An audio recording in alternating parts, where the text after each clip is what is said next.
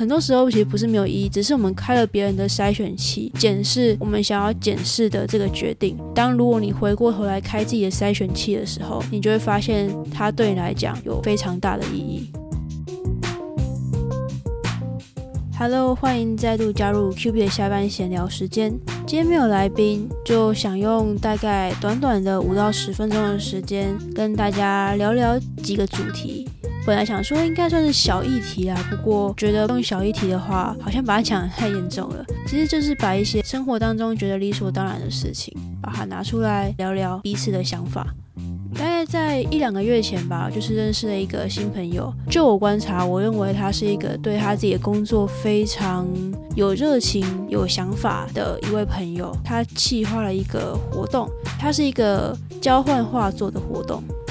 不知道大家还记不记得，就是成品也有类似的一个活动，不过它是就是陌生人之间彼此交换书籍的活动。大家会把自己的书籍包起来啊，然后在外面写下1-2句话，简单的一些想法，然后放在架上，大家就可以用自己的一本书去换架上的另外一本书。那交换画作的话，也是我觉得是类似的一个想法啦，但不一样，它就是画作嘛。那画作的话，每一个人不是去买一个新的画作，而是每一个去交换的画作都是大家用自己在当下的心境、当下的灵感所做出来的一幅画。那我觉得这个画作交换的活动，我觉得蛮有趣，然后让人家感受到那种人与人之间的温暖。虽然不是实际上去跟对方交换，但是用这种稍微比较间接的模式，其实也是蛮有趣的。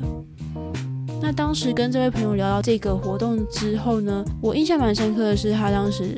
就跟我说了一段话，他就说其实身边会有其他的人问他说策划这个活动的意义到底在哪里。讲完这段话之后，他跟我说他也想了很久，但是他觉得做这件事情只是他喜欢这样子做，那他做得很开心，那一定要有什么样的意义才能做吗？我觉得之所以我会对这段话那么有印象，是因为其实这不是只有他会遇到的问题。我应该不要说是问题，应该说这不是一个单独发生的一个情况，而是社会框架有给我们一些特定的价值观的情况之下，其实这种问题还蛮常发生的。当自己想要做某一个决定，或者是去做某一件事情，或者是想要放弃某一件事情的时候，时常伴随而来就是你这意义在哪里，或者是你这样做然后到最后反正都会失败，那你这样做还有意义吗？但其实每次听到这些问题，或者是说这些大家给的一些回复，其实我想说的是，你认为什么样才叫做有意义？大家可能就会说，哦，有意义就是你这件事情就是对未来有帮助啊，对，可能可以赚很多钱啊，或者是可以功成名就之类的。但其实我觉得这个跟现在会开始去定义自己认为的成功，我觉得是异曲同工之妙。我觉得现在很多人开始会知道说要去定义自己所谓的成功，而不是去 follow 很多外在啊社会给的一些价值观。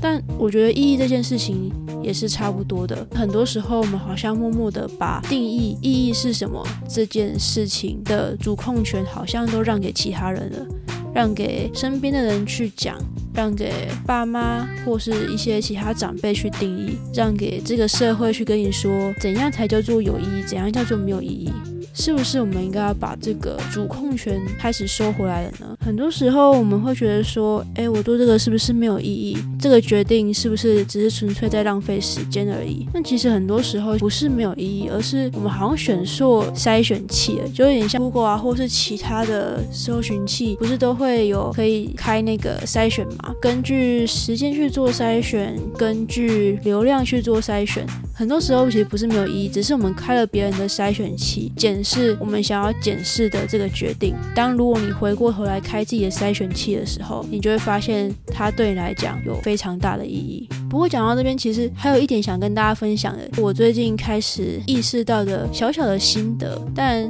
待会要分享的这个小小的心得呢，其实我自己也在非常尽量的去调整这个部分。我发现包括我在内，其实我们很多时候会不经意的用自己的一个观点，然后去看别人的意义。就像我们刚刚说，每个人都要定义自己意义啊，但是我们好像就会去当那个去帮别人定义说你做这个到底有没有意义 的那个人。有些时候我们会说，可是我也是站在他的立场跟他看同样一件事情，我也是很客观的，然后有点设身处地的去帮他看这件事情，但是我还是觉得没有意义啊。但问题点就是在于说，其实很多时候我们最多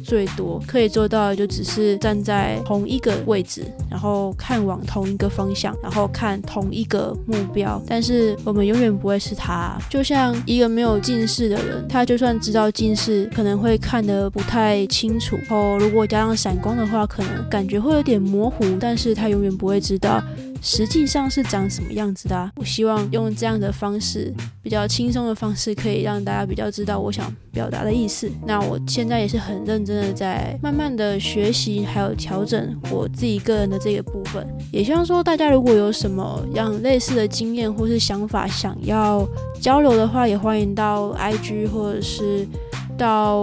我新架了一个网站，可以到上面做一些想法上的交流讨论，因为毕竟想法这种东西就是得交流讨论，我们才能看到更不一样的世界，然后开阔自己的想法。那我们今天就聊到这边咯，谢谢大家的收听，那我们就下集再见咯，拜拜。